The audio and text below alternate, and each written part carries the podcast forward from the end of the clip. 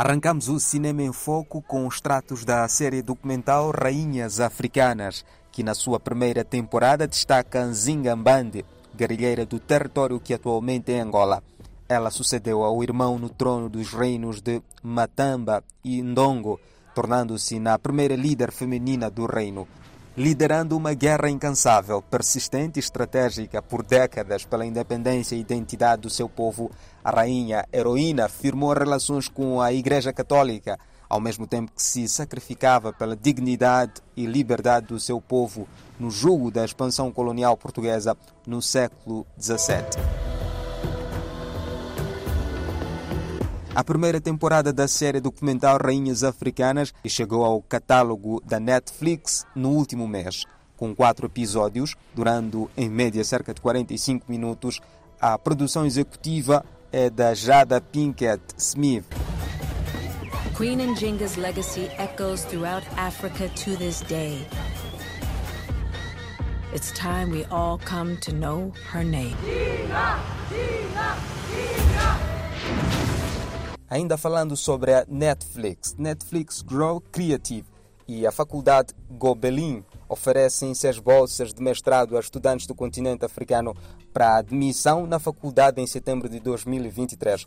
O objetivo da iniciativa é promover o surgimento de novos talentos em animação em África. As candidaturas terminam esta quinta-feira. A seleção das bolsas de estudo será anunciada no final de abril de 2023 para os estudantes iniciarem o seu ano acadêmico em setembro de 2023.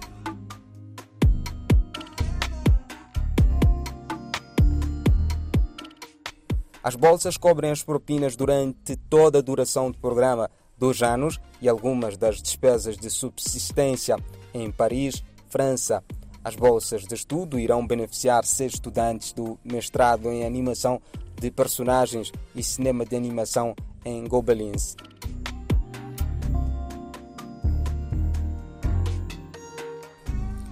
A promoção da diversidade está no centro das ações desta parceria, com particular enfoque este ano no acesso das mulheres às profissões de animação, animação Netflix.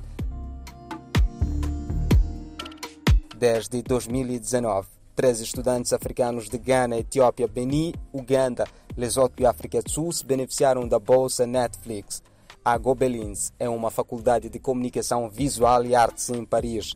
A escola oferece cursos de fotografia, comunicação e imprensa e plurimídia, animação, design gráfico, design de movimento, design interativo e design de jogos. Um grupo de quatro cabo-verdianos vai participar na 28ª edição do Festival Pan-Africano de Cinema e Televisão em Ouagadougou, no Burkina Faso, sob o lema Cinemas Africanos e Cultura de Paz. O realizador cabo-verdiano Elson Santos avançou que o convite para a apresentação deste projeto surgiu quando participava num laboratório sobre povos das ilhas, onde o seu grupo foi premiado com três prêmios e uma delas foi atribuída pelo Instituto Francês no Burkina Faso. A mesma fonte adiantou que Cabo Verde vai participar com um projeto de filme que está na fase de desenvolvimento e que agora vai entrar na fase de produção. Por sua vez, o realizador Carlos Yuri Seunink assegurou que é com grande honra e orgulho que recebeu este convite para este festival, que é o mais prestigioso do continente africano e alberga os melhores profissionais desta área. Carlos Yuri Seunink disse que participa com o um documentário de longa-metragem filmado na ilha de São Nicolau, em que retrata as vivências do dia a dia dos cabo-verdianos no país, através da história de um senhor, Quirino Rodrigues, que vivia numa aldeia isolada em Ribeira Funda, nesta ilha. Produtor de cinema Pedro Solé também vai participar neste festival. O cineasta avançou que vai participar neste festival como presidente do júri na categoria de filmes de escolas a nível da África, tendo em conta que já participou em vários festivais de cinema e de programas. Contudo, aproveitou para mostrar a sua satisfação e felicidade por Cabo Verde ser convidado na sua pessoa para ser um presidente de júri. Já a realizadora Artemisa Ferreira avançou que recebeu o convite da parte da CDAO para fazer parte do júri.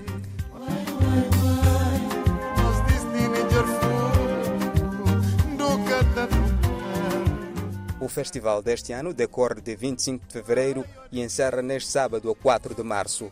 Recorde-se que um filme de Angola e outro de Moçambique figuram entre os 15 concorrentes ao Grande Prémio do Festival.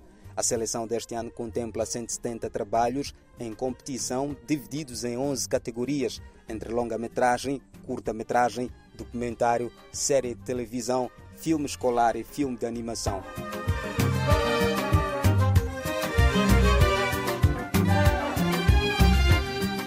Na competição de longas de ficção figuram Maputo na Cuzanza, com o roteiro da moçambicana Maria Clotilde e da brasileira Ariadine Zampaulo e Nossa Senhora da Loja do Chinês do angolano Henry Clever. Meus amigos, se me permitem, ou à vontade, garanto os meus caros compatriotas que esses que se posicionam contra nós vão continuar a desprezar-nos. Vão com cobiça colocar os tentáculos contra nós, desejando com fúria as nossas riquezas e a todo custo procurando envenenar-nos. Ora com as suas más línguas na imprensa, ou então, mais diabolicamente, tentando subverter a nossa cultura. Manhã de domingo, ficção do brasileiro Bruno Ribeiro está incluída na competição de curtas-metragens depois de ter vencido o prémio Urso de Prata do Júri Internacional na 72ª edição do Festival de Berlim em 2022.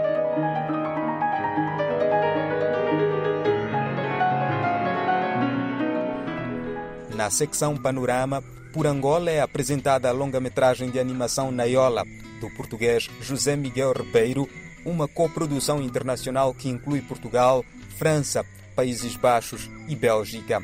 O filme, que deverá estrear-se nos cinemas portugueses em 2023, tem argumento de Virgílio Almeida, a partir de uma peça de teatro de José Eduardo Agualusa e Mia Couto, e a narrativa decorre entre 1995 e 2011, entre o final da Guerra Civil de Angola e os primeiros anos de paz no país.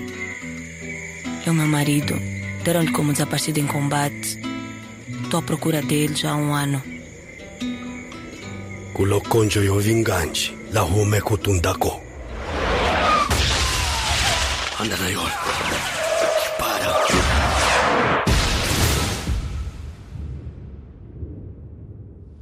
A longa que cruza animação em 2D e 3D já conquistou vários prémios internacionais e vai abrir em fevereiro o Festival Internacional de Cinema de Animação.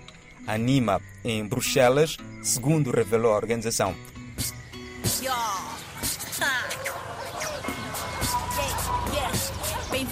Bem-vindos a Angola, onde os mambos acontecem. Vivemos de ironia e vocês todos já conhecem. Porque o medo deles é que a população se revolta.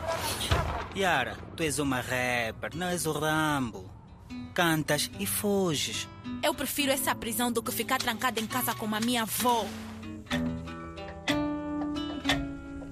A edição deste ano do mais importante encontro de cinema africano realiza-se sob o lema Cinema Africano e Cultura de Paz, anunciou o delegado-geral do festival, Alex Musa Saúdugo.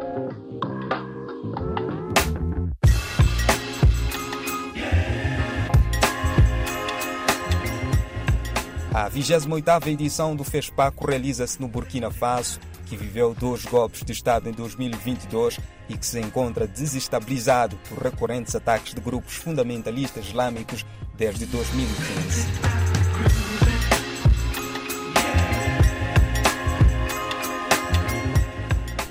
FESPAC, o principal evento de cinema da África, é realizado a cada dois anos em Ouagadougou e em cada edição, filmes de todos os formatos competem pelo Etalon d'Or. Das 15 longas-metragens que concorrem ao Yenenga Gold Stallion, o prêmio mais importante, Camarões e Tunísia são os países mais representados, com dois filmes em competição cada. Os demais são do Burkina Faso, Senegal, Egito, Nigéria, Moçambique, Angola, Quênia, Maurícia, Marrocos e Argélia. Um filme da República Dominicana também foi selecionado. O júri que atribuirá o Etalon d'Or será presidido pela produtora tunisina Dora Buchocha. Assim foi o Cinema em Foco, espaço realizado pela plataforma Mbenga Artes Reflexões. Elinguano esteve na sonorização e produção e José Gabriel na apresentação. Até mais.